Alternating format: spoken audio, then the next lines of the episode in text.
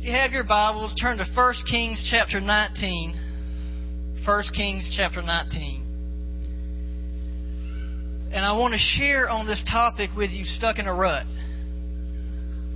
Stuck in a rut. I have plenty experiences of being stuck in a rut. I'm from the south, so there's a lot of farmlands, a lot of dirt roads. And as we'll see further on in this message, you can get stuck quite easily. Even on smooth surfaces, you can get stuck. And I've got people here in the church can vouch for that for me being in the snow. So First Kings chapter 19, 1 through 16. It's going to be a little lengthy verse, reading out of the New King James. I love this story because, well, it's me. Please stand for the word, please? And Ahab told Jezebel all that Elijah had done. Also, he had executed all the prophets with a sword. Then Jezebel sent a messenger to Elijah, saying, So let the gods do to me and more also, if I do not make your life as the life of one with them by tomorrow about this time. Jezebel's mad and she's ready to kill him. Plain and simple. She's ready to kill him. And when he saw that, he rose and he ran for his life. He went to Beersheba, which belongs to Judah and left his servants there.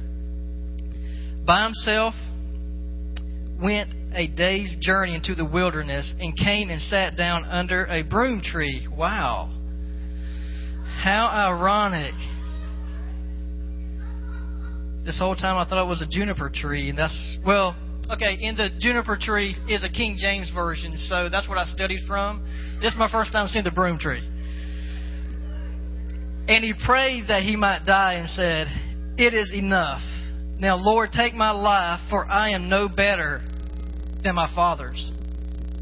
Then, as he lay and slept under the broom tree, suddenly an angel touched him and said to him, Arise and eat. Then he looked, and there by his head was a cake baked on coals and a jar of water.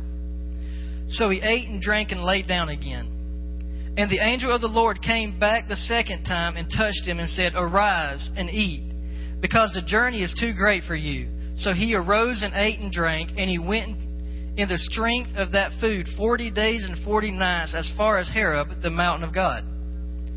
And there he went into a cave and spent the night in the place. And behold, the word of the Lord came to him, and he said unto him, What are you doing here, Elijah? So he said, I have been very zealous for the Lord God of hosts. For the children of Israel have forsaken your covenant, torn down your altars, and killed your prophets with a sword. I alone am left, and they seek to take my life.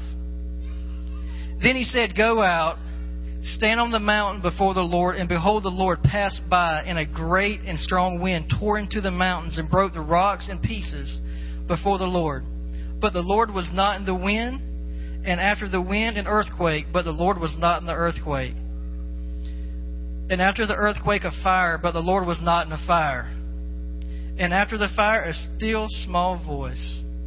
So it was when Elijah heard it that he wrapped his face in his mantle and went out and stood in the entrance of the cave. Suddenly a voice came to him and said, What are you doing here, Elijah? And he said, I have been very zealous for the Lord of hosts because the children of Israel have forsaken your covenant, torn down your altars, and killed your prophets with a sword. I alone am left, and they seek to take my life. This is the good part. Then the Lord said to him, Go, return your way to the wilderness of Damascus, and when you arrive, anoint Hazael as the king of Syria also you shall anoint Jehu the son of something as king over Israel, and Elisha the son of Shaphat the Abel Mahali Mahala you shall anoint as prophet in your place. Lord, we thank you for your word, God, and I just thank you for this opportunity to share what you've laid on my heart. God, I'm nothing without you, Father. I just pray that you will anoint these lips of clay Lord, let these words just come out. I thank you right now in Jesus' name. Amen. What is a rut? Like I said before, I'm from the South, many dirt roads, and I've driven a school bus. I've driven a semi. Yes, I've driven a semi. Yes. I've gone many places along the East Coast, places I never want to return to. New York City is not a place I want to go.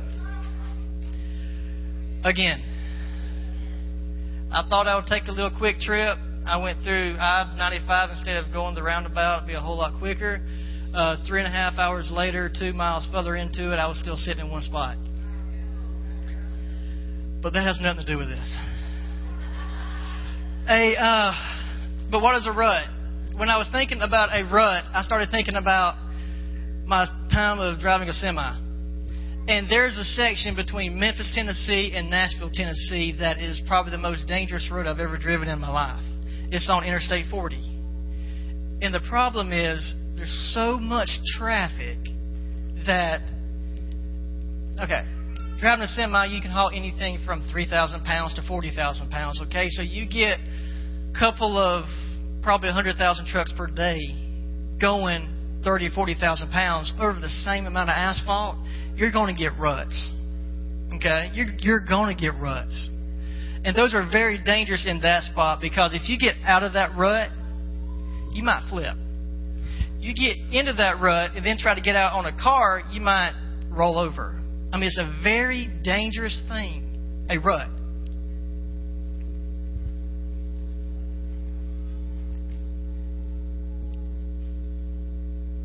Yeah. I started thinking about the dirt roads, clay, so forth. And as you're driving on that, you know, we have had hurricanes in Florida, rainstorms, okay? I kind of laugh when I move up here because everybody, it's raining hard. It's sprinkling. Your rainstorms up here are sprinkles down in Florida, okay? Uh, we had we had went back to Florida for Christmas time, and one of my prayers was, I mean, I'm being serious, was God, I want to see a thunderstorm. I want some lightning. I want some thunder. I want it to rain hard. So, you know, I'm in my dad's living room sitting on his recliner. I look out and dark clouds started coming and thundering and lightning. I was happy, you know.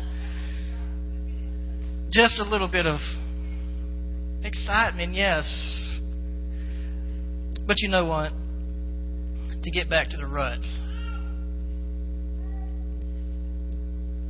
when I started, God started dealing me with this message about a rut. Whoever, okay, the, the best way to ask this question who's ever been out to the church property? Okay. Whoever's been out there when it's not been snow on the ground? You got ruts. You're going down the hallway going, all the way down it is the craziest thing. And I was not appreciative of the snow and ice until the snow melted. Because the snow made it smooth and nice and just awesome. But a rut, we're going to focus on a few things with Elijah in the story. You've heard several times about how many sermons how God spoke in the still small voice. You know, we've heard that time and time again. This has nothing to do with it. Okay? I'm thankful for that still small voice. I'm thankful for that because that's how God started dealing with this.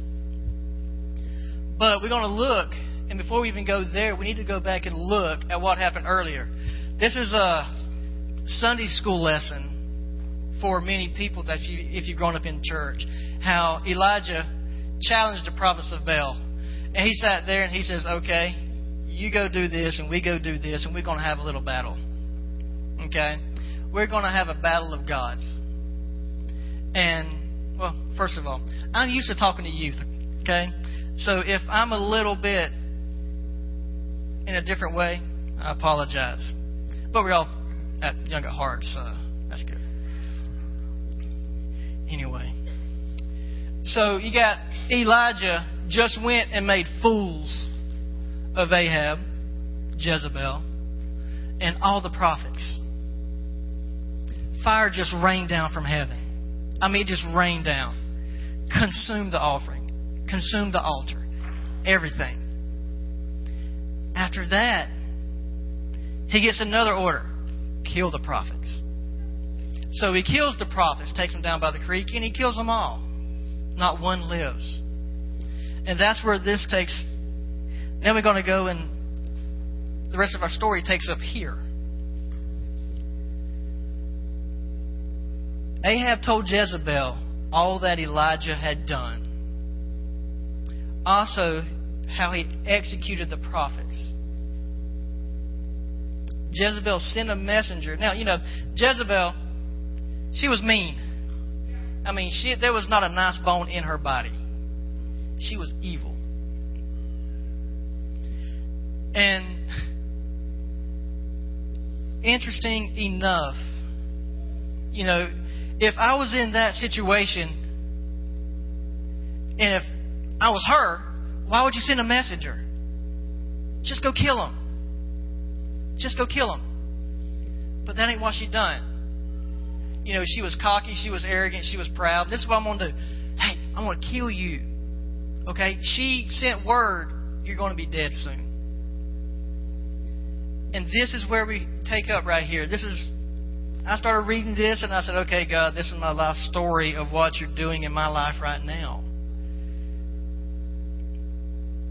So Jezebel sent a messenger to Elijah saying, So let the gods do to me, and also, if I do not make your life as the life of whom of them by tomorrow about this time. I'm going to kill you, Elijah. That's what she's saying. And when he saw that, he arose and he ran for his life. Yeah, that's silly. That is silly. And he went to Beersheba which belongs to Judah, and his and he left his servant there. But he himself went a day's journey into the wilderness and came and sat down under a broom tree. And he prayed that he might die. And he said, It is enough. Now, Lord, take my life, for I am no better than my father's.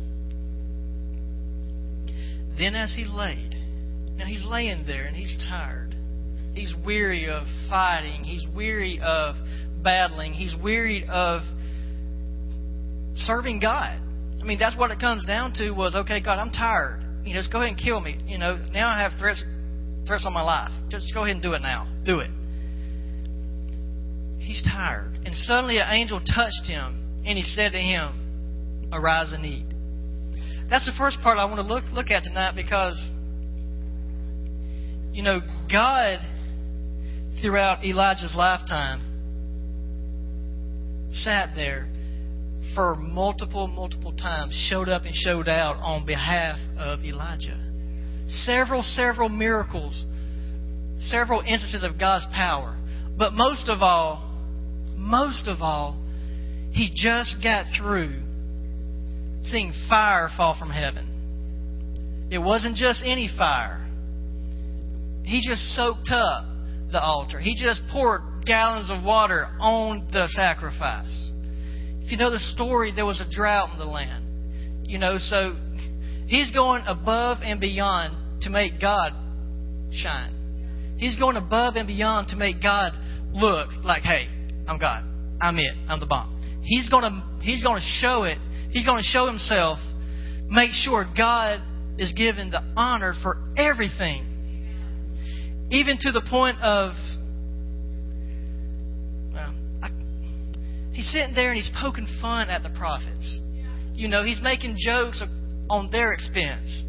You know, he's making Ahab and Jezebel even madder by the second. You know, picture this bald headed guy sitting over here in the corner. It's kind of not hard to do, but he's sitting there and he's poking fun at the devil the whole time. You know, he's saying, What are you going to do? What are you going to do? There ain't nothing you can do. Blah, blah, blah, blah, blah. He's just going off on them. Because he's not cocky, but he's confident what his God can do because he's shown up and showed out for so many times. He knows what he's going to do, he knows what's going to happen. You know, he knows that Baal, he knows he's not a god. He's just a statue made out of clay, gold, silver, or something. He already knows that. But what he also knows is he can sit back, kick his feet up, because God's got his back. He has his back. But what happens? We just got through reading. He sits there and he's tired. He gets one threat on his life. Do you think there was more threats earlier in his life? Of course. Of course. But not one from Jezebel. Jezebel was evil. She was evil. She's destroyed so many people. She was bad. And as soon as God shows up and shows out, the greatest miracle for Elijah, rain comes. I mean, the whole nine yards. One threat. And he runs. He runs as fast as his little legs can take him. As far as he can get in one day. He goes and he goes and he goes and he goes. And finally, he's just tired. Says, Okay, God, kill me. Kill me, God. Kill me. Now, I know nobody in here's ever been in that situation before. But, um, you know, I know I've been in that situation before because, you know, everything we face on this earth is not spiritual, so to speak, because there's a lot of mean people out there. You know, and they can be tools of Satan to get to you. You know, but it's not, oh, Satan's coming against you every time. No, it's just a bunch of mean people. It's just a mean bunch of mean people. Now, this time though, I do believe that Jezebel was Satan as a woman. You know, that's what I believe. I'm, I'm not. I'm not calling women Satan or anything. Okay, but what I am saying is she was after him, and he got scared.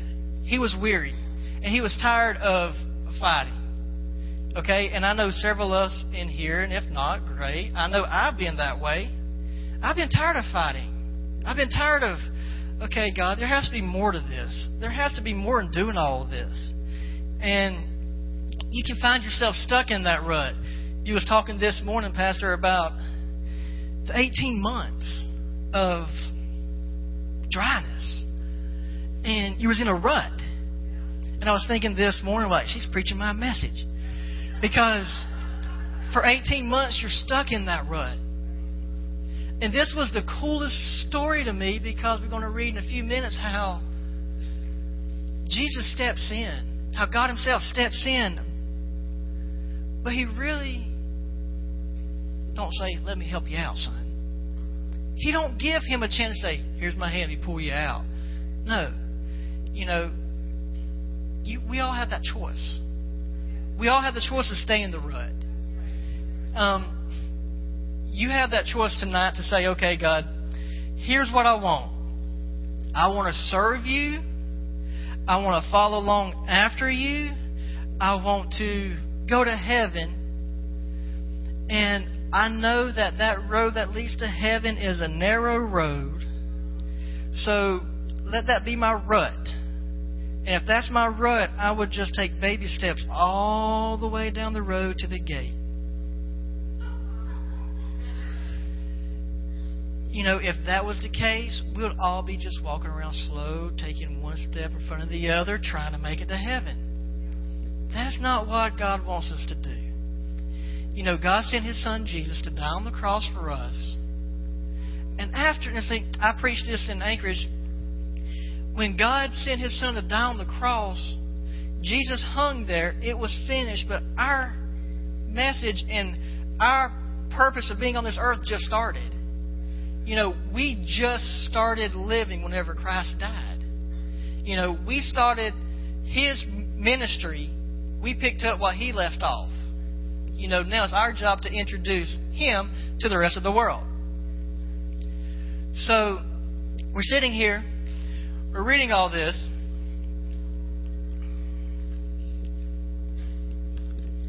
I love the story. Go back to verse 5 one more time.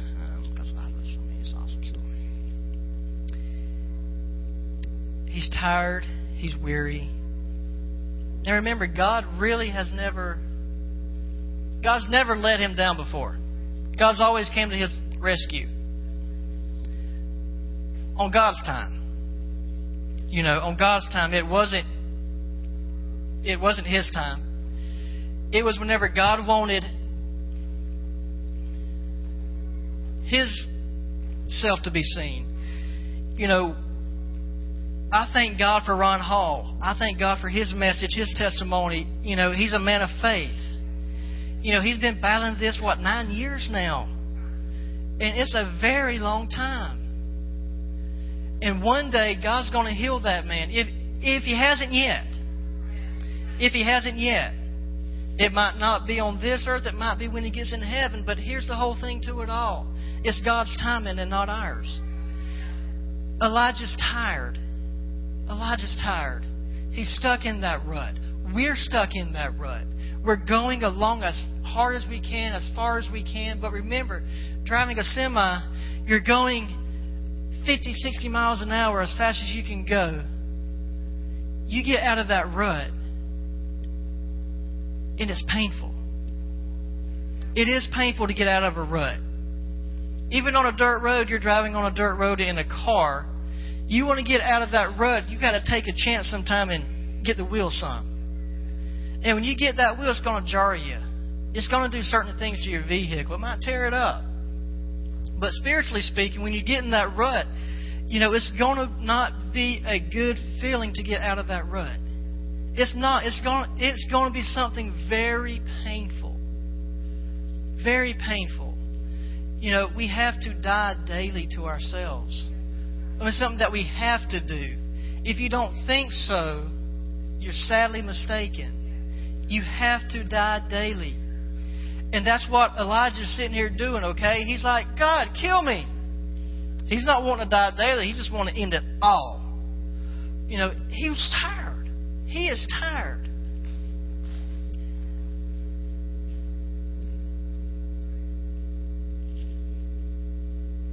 He is tired of fighting. He's tired of going on with this. And after God sent the angel to feed him, after God sent the angel to minister to Elijah, now remember, God's not speaking to Elijah right now. The word of the Lord has not came forth to Elijah. God's just sending encouragement and preparation and nourishment for Elijah for what's lying ahead. That's what's going on here. He's still stuck in that rut. He's still stuck in a place where nobody really wants to be. And that's a dangerous spot. Kill me, God. Kill me. End it now. I'm tired of this. I'm tired of the battles. I'm tired of everything that's going on. He's saying, Kill me.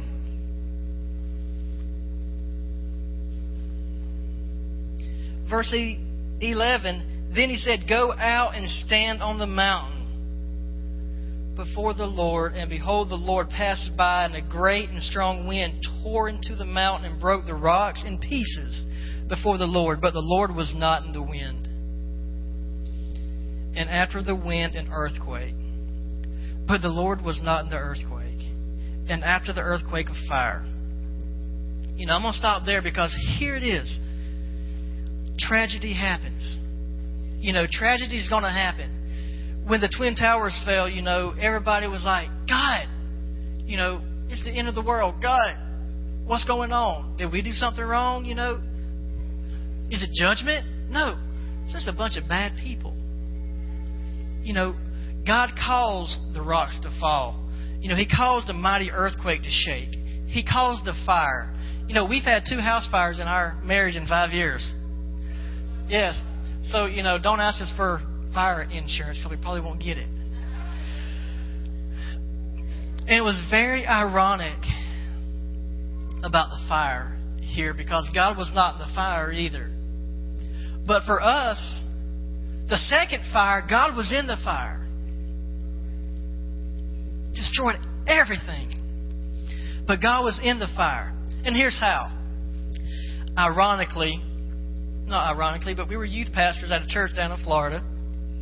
And the Speed the Light message was led by fire for the whole year. Yes. so we had the fire, you know, and our district stepped in, and they were great to us. they helped us in every avenue, every aspect possible. Well, our superintendent was a, you know, very funny guy. We started talking one one day and started sharing about the fire and how things had happened and maybe why they had happened. You know, but like I said, it's funny. He said, What you should do, just for laughs, is tell everybody you was praying so hard the fire fell. And I'm like, Yeah. But then I was talking to this um, district youth director, and I'm like, Yeah, you know, we're just being led by fire. And after I made that statement to him, Lord spoke to me and says, Well, you are being led by fire. You are being led by fire a few weeks prior, we were renting, uh, staying in a place for my sisters, and we got comfortable. We got comfortable in a spot of being a youth pastor at a small country church, living a nice little simple life. And my wife just detailed the whole house from top to bottom. I mean, detailed it from top to bottom. You could eat off the floor. That clean. And a few weeks earlier, you know, we made a list of something that we thought in our heart that we wanted to do for God. And what we were going to do was start a mission trip with every state. You know, we're going to start in Alabama and then Alaska. Well, things happened where we couldn't go to Alabama, which technically we only had to go three miles and we're in Alabama. But yeah, we didn't live far. You know, we like three miles north was Alabama, three and a half miles was Georgia. So we're right there, in the corner of Florida. So we're sitting there, and Alaska comes up. You know, it'd be cool. You know, we got family that lives up here. Take a little mission trip, do a little work for God, and see the country up, up here. You know, it's beautiful. Well, we had it posted up on our bedroom wall. Big old list of what we're going to do and who and what people we could take for our trip. You know, because there's certain people you don't want to go on trips with. You know, yes, I will go with you to Alabama, but I'm not going with you to Alaska.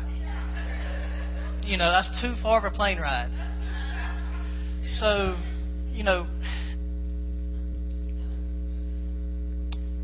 we had the fire lost everything, sharing with the superintendent and the district youth director all what God was doing. One thing led to another and was cleaning up from the fire. And the date, well,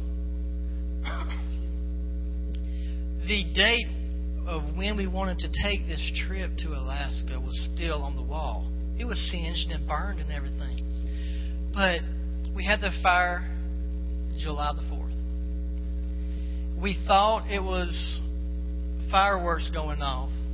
Me and my wife stayed up. We loved the Civil War time, so we watched this movie. And we were watching the movie, and we heard these popping and cracklings, you know, and we thought it was just simply fireworks going off. And quick testimony of how God works in crazy ways. My grandpa at the time had Alzheimer's, and somebody always had to stay with him at night time. My grandmother was not able to take care of him. So what had happened was my dad lives about an hour from him, and on Saturday nights, sometimes he had to spend the night with my dad's a pastor, so I didn't want him to have to spend the night and drive all the way back and preach and so on and so on. I'm like, I'll stay. And I'd done that with him for quite a while, for over about a year's time, taking his spot and helping out. Well, what had happened was, like Dad, you know, it's July 4th, but not really doing anything. I'll stay tonight. He goes, No, son, I think you need to stay home with your family tonight. You know, and I'm like, Are you sure? Because I know in, you know, he won't get relief till 8 o'clock that morning. He's got to preach at 10. So I know he's going to be in a hurry to get back. I'll stay, I'll stay, I'll stay. No, you're not. Go. Okay. I'll stay with my family. my wife and I went to bed about 11:30 that night, maybe midnight. Long movie. And I woke up about 30, 45 minutes later in a panic. I mean, it was a fear of God panic. And I got up and I searched the house. Nothing was wrong with the house. Nothing was wrong with the house. Checked on Peyton. He's at the very far end. We're in a single wide trailer. Okay, very far end of the house. He's there sleeping. I go outside. I check the house. Nothing was wrong. And come back to bed. And I woke up my wife, and she was mad at me. She said, "You woke me up." I kind of scared her when I got up. You know, I'm sorry. You know, I told her what happened, and just went on back to sleep. About two thirty comes around, and you know, I have to go to the bathroom. And I'm like, I woke my wife up one time. I'm not gonna wake her up again, so I'm gonna go to Peyton's bathroom at the far end of the house. Well, I opened up the house, and it was a little smoky. And I go a little bit further. And I turn on the lights, and there's smoke in the hallway. My wife's at the far end, and Peyton's at the other end, and I see smoke coming out of the middle bedroom door. I open it up, and the bed's just in flames. The curtain's on fire, and flames are going up the wall. And I'm sitting there, I mean, and it's just panic. I mean, it's panic. And what happens next was I yell, probably the highest pitch yell I could yell in my life, but Amy heard me. She came running down like with a panic on her face. She sees smoke. We've already gone through one fire. I grab Peyton, get him, we make it out. And you know, it's a little comical, but go back in and get my pictures. So, like a good husband, for the second time of running into a burning house, I got the pictures.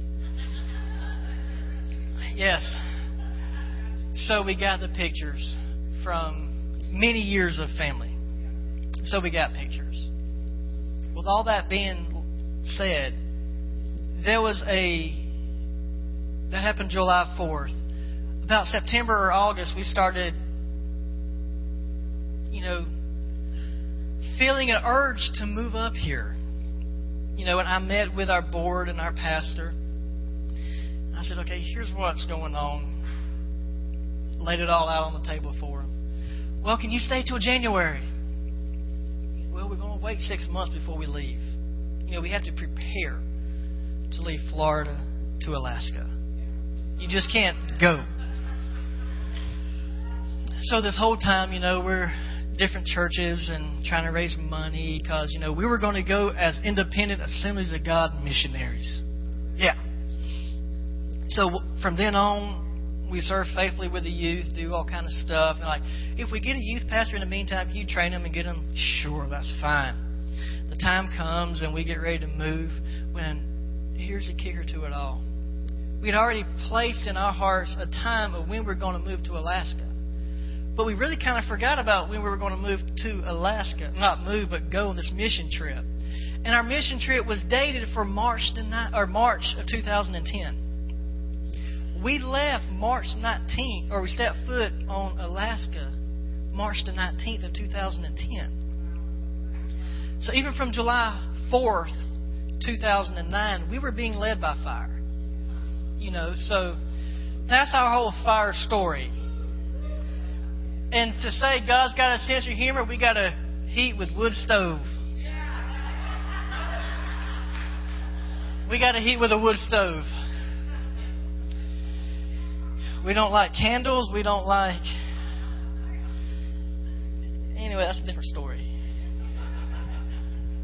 To get back to this, though, Jesus or God spoke to Elijah in a still small voice. He don't have to come to you in a great mighty way. He can say, "Hey, hey, listen to me. This is what I want you to do. I want to give you a little nudge. It's a little nudge. And you know that one little nudge is enough to get you out of the rut. That's all it took was one little nudge. One little nudge, one little whisper from God saying, What are you doing, Elijah? What are you doing? And that's what he asked Elijah was, What are you doing? Haven't I shown up and shown out for you enough? And you want me to kill you now? I mean, okay, I'll do it, but what are you doing? Is that really what you want to do, or is that just your flesh talking?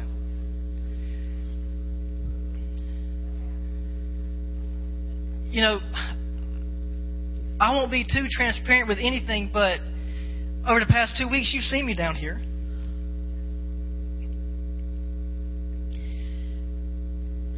And it's like, God,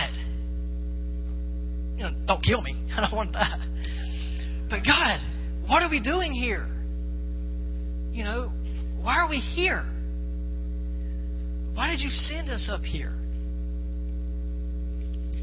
God, we got a son in prison.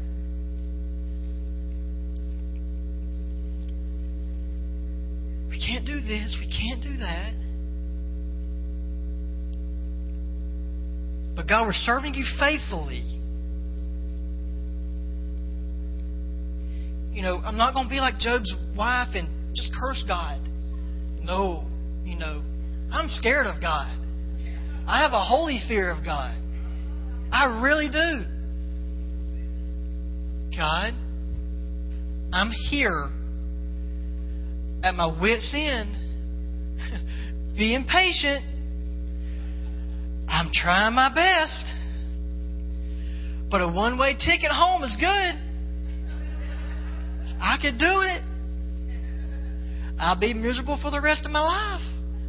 But I'll do it. You know, we could see our kids. We could do this. But I remembered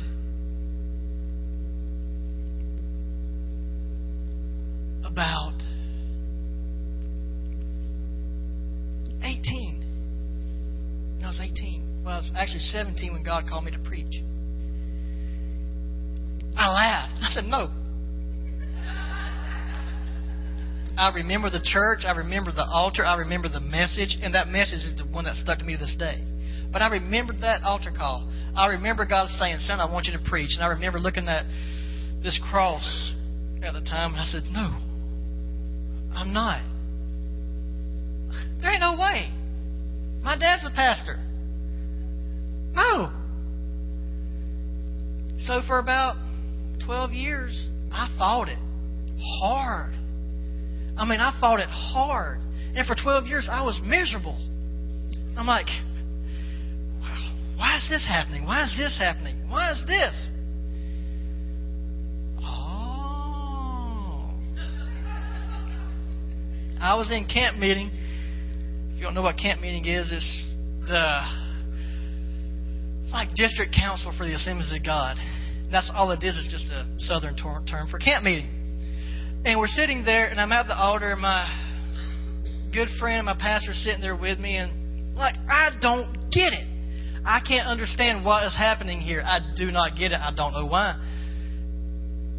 He leaned over to me and he says, Are you doing what God called you to do?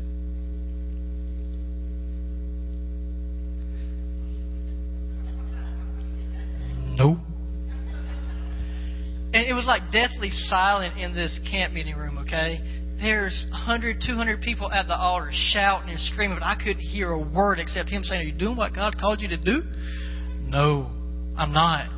You know, this was the same uh, pastor that I was his children's pastor for for a while. I'm like, you know what? You should know that I'm doing what God called me to do. You know, I'm good at this. No, that's not what God called called you to do. You're just putting a band aid over a little sore. You know, that's all I was doing was, okay, God, I'll get about ankle deep in and I'll just preach to the children. They don't hurt. You know, because I've seen how my dad was treated. You know, I was like, no, I'm not going to do that. You're crazy. And so that's how everything fell into place. And I'm like, you know what? This was playing over my mind this whole week. I'm like, okay, God,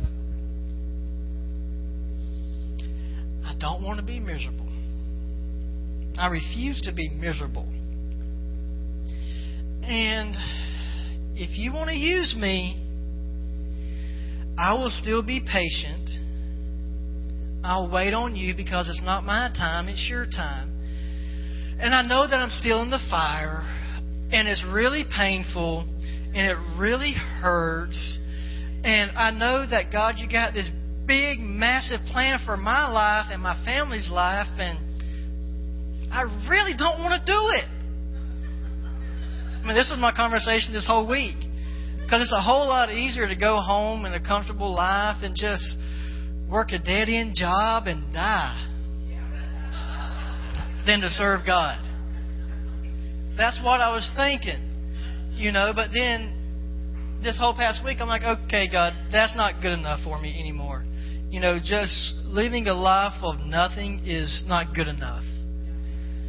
And, you know, the word says, taste and see well, I've already tasted and seen that God was good. But I also started tasting bitter apples. You know, and a Granny Smith apple that's not ripe is awful. Even better, rhubarb, raw. My wife makes an awesome rhubarb little stuff. And it was the first time I ever had it. She said, But you got to try it raw first. It's bitter.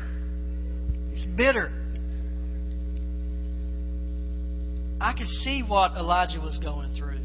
He was stuck in a rut, and so was I. You know, I knew that there was only one way out of the rut. My wife couldn't get me out of the rut. My pastor could not get me out of the rut. Sunday night, pastor came over to me and says, "Hey, how you doing? Good. No, you're not. Yeah, you're not. Let's talk. You know, so I believe it was a God thing that we never talked you know, I talk to them after the fact. If you're listening, I love you. But but God at that time didn't want me to talk to you, He wanted me to talk to Him. So I got myself right with God and I said, Okay, God, I'm in. I'll do whatever you want me to do. And, you know, there was struggles going on and going on and going on and I'm like, okay, God, I have to do this, I have to do this, I have to do this. Was I was also invited to go to Maui. I'm going. But I was invited to go to Maui for this next conference coming up. I'm leaving next Wednesday. But, you know, the only thing was I got to get my plane ticket. Everything else taken care of. I'm like, I'm not going to get a $1,000 plane ticket. On top of just everything else. I'm like, okay, God, if you want me to go, I'll go. And uh, God provided the ticket. So, you know what? I've never been before. So I'm looking forward to it. I can't wait to see where this church was birthed out of. And besides that, I can't wait to get to about 90 degrees humidity. I'm from Florida, so that sounds good. Elijah, though, I'm just about through. Elijah.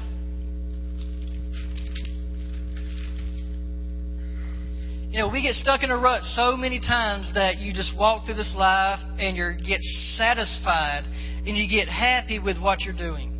You know, I was happy being a Cintas route driver. If you don't know what that is, I delivered uniforms. Yes, I loved it. It was a good job. This is a little for you here.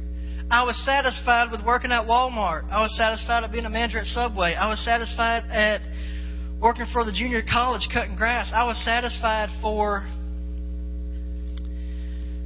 There's a lot more.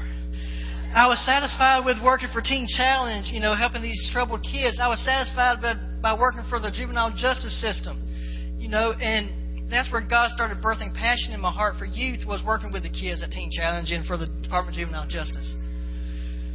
But I got satisfied in all these jobs, I thought. Because I could pay my bills.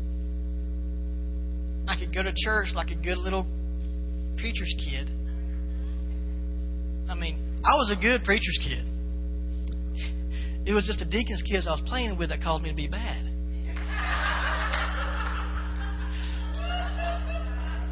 anyway, you know, I sat there though, and I thought I could hide from God. I thought I could hide from God. Okay, God, I do this, nothing. I do this, nothing. I do this, nothing. Okay, God, I serve you. Wow. You know, that's when God opened up my eyes. Verses 15 and 16, we find out God never coddles, pampers, pacifies Elijah. Nowhere in this text of 1 through 16, he sits there and he pacifies Elijah. He just sits there and says, Okay, son, hey, angel, we don't know what angel. Hey, go feed him. He gets fed. Because he knows what's fixing to lie ahead of him 40 days and 40 nights in the wilderness. He gets in the wilderness. You know, he's in a dry, dry place. He has not heard from God. You know, God, is that you in the earthquake or the wind or the fire? No. Shut up and listen to me, boy. Here I am. I'm talking to you. My favorite part of this whole message is this right here. God never, never sat there and He tried to do anything for Elijah except love him. After his little pouting time, I want to call it, as his little time of saying, Woe is me, somebody wants to kill me. After all this time, of his little time of woe is me, this is what God tells him. I love it. God sits there and says, Go and return your way to the wilderness of Damascus, and when you arrive, anoint the king. You know, make him king. Then God said, and then go so go on and anoint Jehu and everybody else.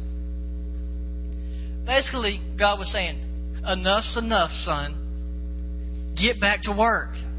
I called you to do it. Go do it. I called you to preach my word. I called you to live a life holy and blameless before God and others. I told you to do all this. No, go do it. But God is hard. So do it.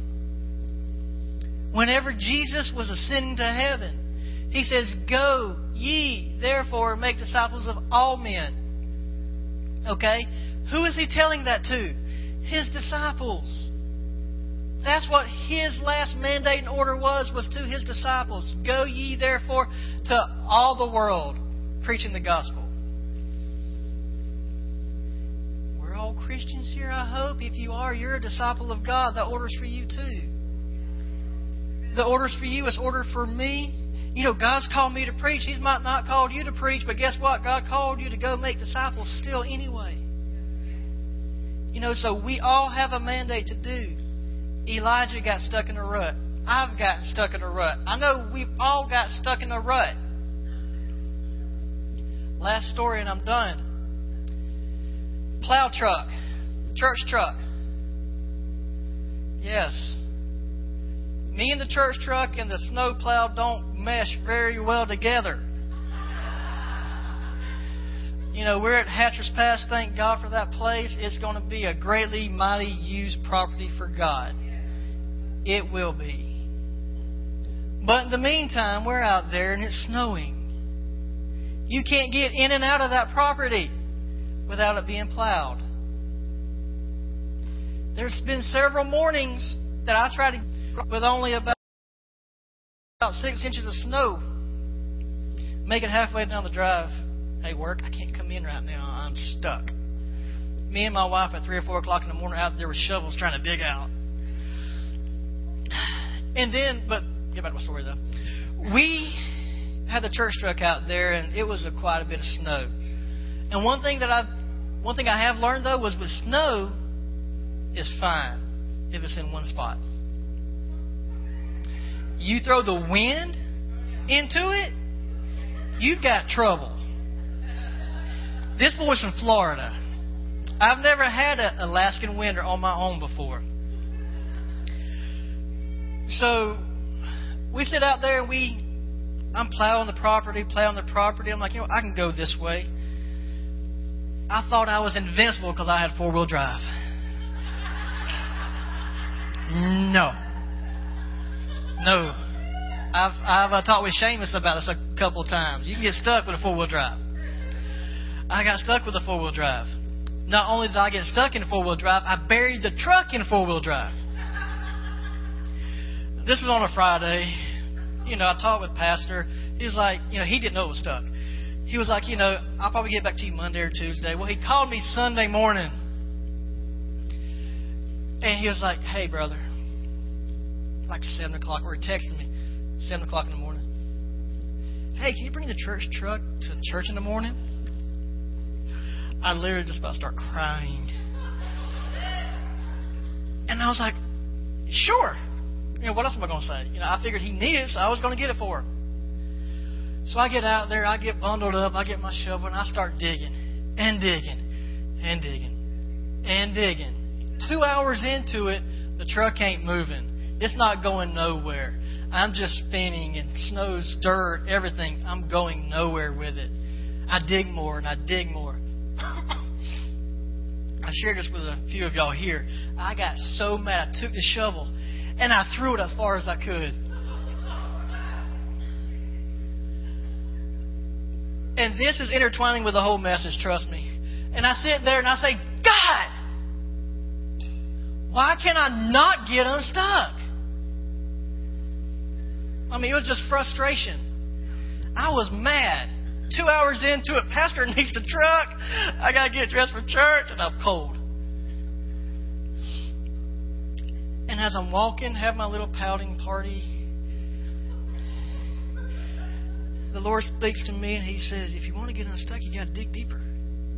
I'm like, ooh, wow. What does that mean, God? so then I started thinking about it. I go get the shovel, and I kid you not, I go behind the two rear tires and dug a hole about two inches further down. Within seconds, I was unstuck. Within seconds, I was unstuck. Then I started thinking about it even more. God, why do I keep on getting stuck in everything I do? Well, because you ain't following hard after me and what I called you to do. And when I do get in that in that pot in that spot of being stuck, got to dig a little bit deeper to get out. And that's where I was finding myself. I was stuck in a rut. You know, I had a little a little Ford truck that I bought. I'm so naive about Alaska. I mean, I just bought the truck. It was a nice little Ford Ranger. Nice Ford Ranger. I get it. I'm like, all I got to do is throw some wood or sandbags in the back. I won't get unstuck, or I won't get stuck. Well, it didn't take me long to get pulled out a couple of times, my bumper being torn off the truck, and so on to find out that truck's no good. A Ford Ranger two-wheel drive, it's no good in Alaska. But I'm not even saying it's a truck. I can do it. I couldn't do it. I couldn't do it.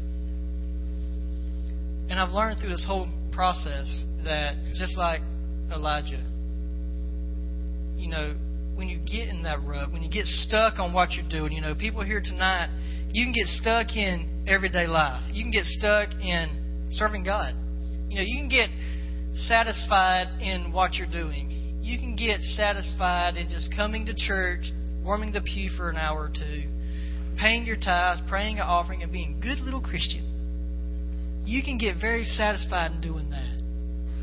You know, in your fleshly self. You know, that's that spirit of religion or spirit of obligation of I have to go to church today. I have to because it's Sunday or it's Tuesday. I have to do that. I have to do this. And you can get satisfied in doing all that. You're stuck in that rut. And sometimes you don't need nobody else, but you think, all I need is the pastor or the pastor's wife to come and lay hands on me and just pray a special prayer or blessing over me or speak a word for me. all I need is the pastor to prophesy over me, and when he does that, everything's going to be hunky dory.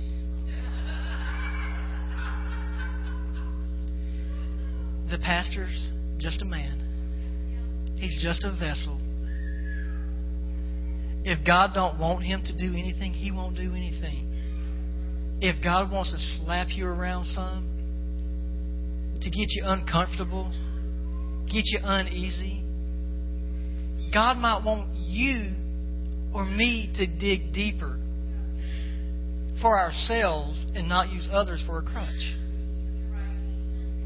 Elijah himself knew God's power. We know God's power. But he got tired. He got weary. You get tired, you get weary, so do I. All you have to do is just dig a little deeper when you get stuck in that rut. That's all we have to.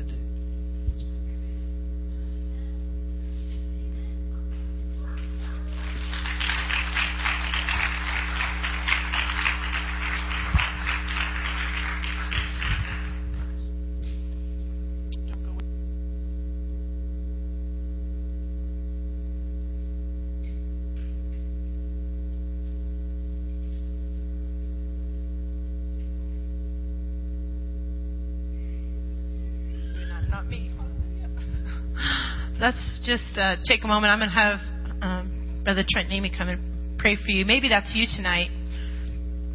Maybe you're in a rut.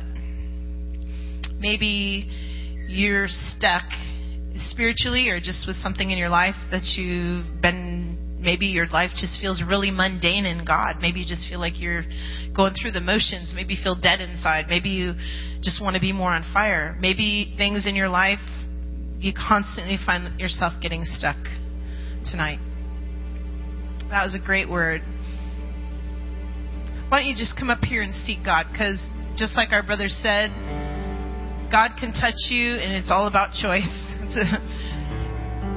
just continual yielding to Him, listening to His voice, obeying what He's called us to do. And sometimes it's just wait, wait, and you're just waiting and waiting. And when you're waiting, it doesn't always mean you're stuck. It just means you're waiting. That's what you're supposed to be doing is waiting. But maybe you're not in that waiting. Maybe you are stuck. So if that's you, just come and get a hold of God tonight. Reach out for the hem of his garment. And press in. We'll just have a altar time right now and Trent name you guys can lay hands on people. If you need prayer, come on up.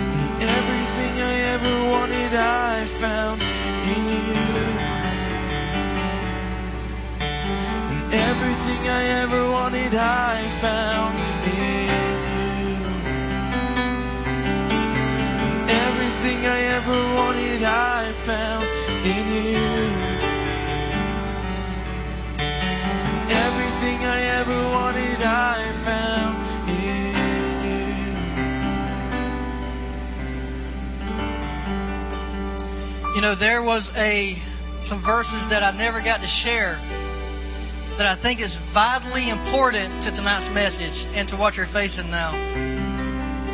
It don't matter what kind of rut that we're in. Or you could just be waiting on God. You know, you don't have to be stuck. You could just be patiently waiting on God's timing and God's will. Psalms 37, verse 23 and 24. The steps of a good man are ordered by the Lord, and he delights in his way. Though he fall, he shall not be utterly cast down.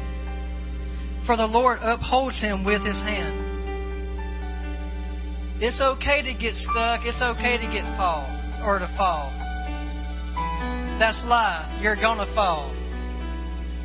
But I once heard this statement that just changed my whole outlook.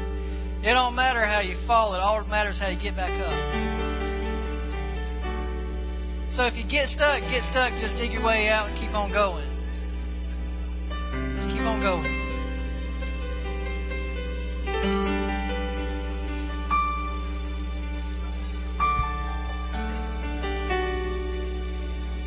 You know, we never want to end a service by not giving somebody a chance to meet our Jesus.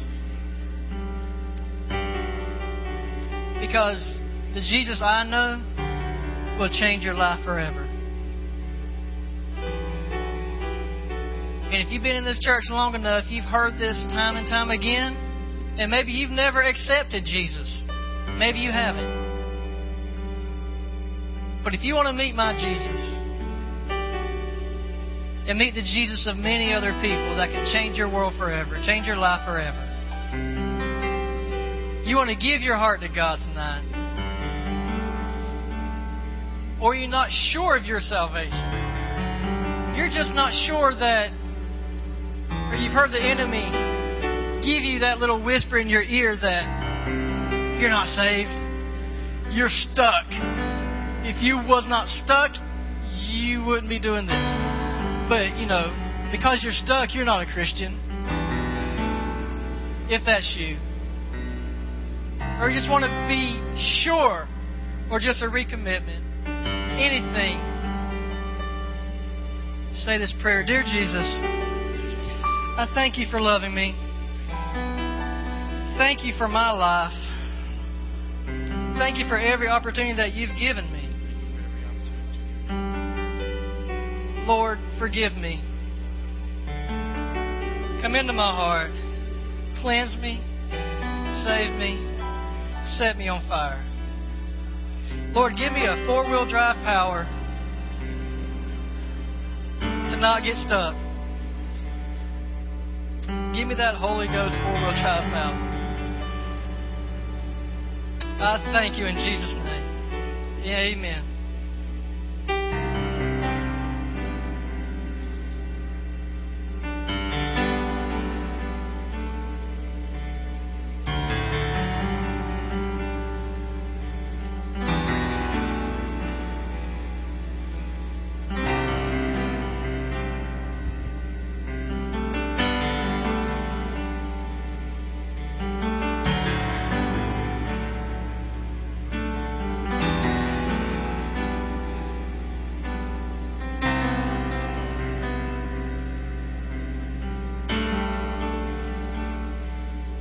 Praise God.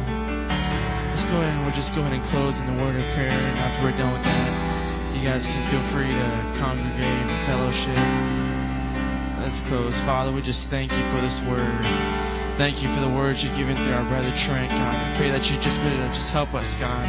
As we get into our ruts, as we get into as we get stuck, God, that you'd help us, God. Help us to dig deeper, to dig deeper, God. Deeper and deeper into what you want us to, to to find, God. We ask you, God, as we go about our days, we go home and as we travel wherever you want us to go, God, that you protect us. We thank you for what you've done and what you are going to do. In Jesus' name,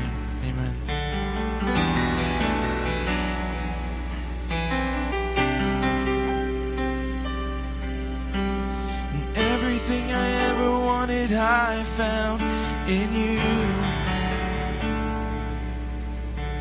And everything I ever wanted, I found in you.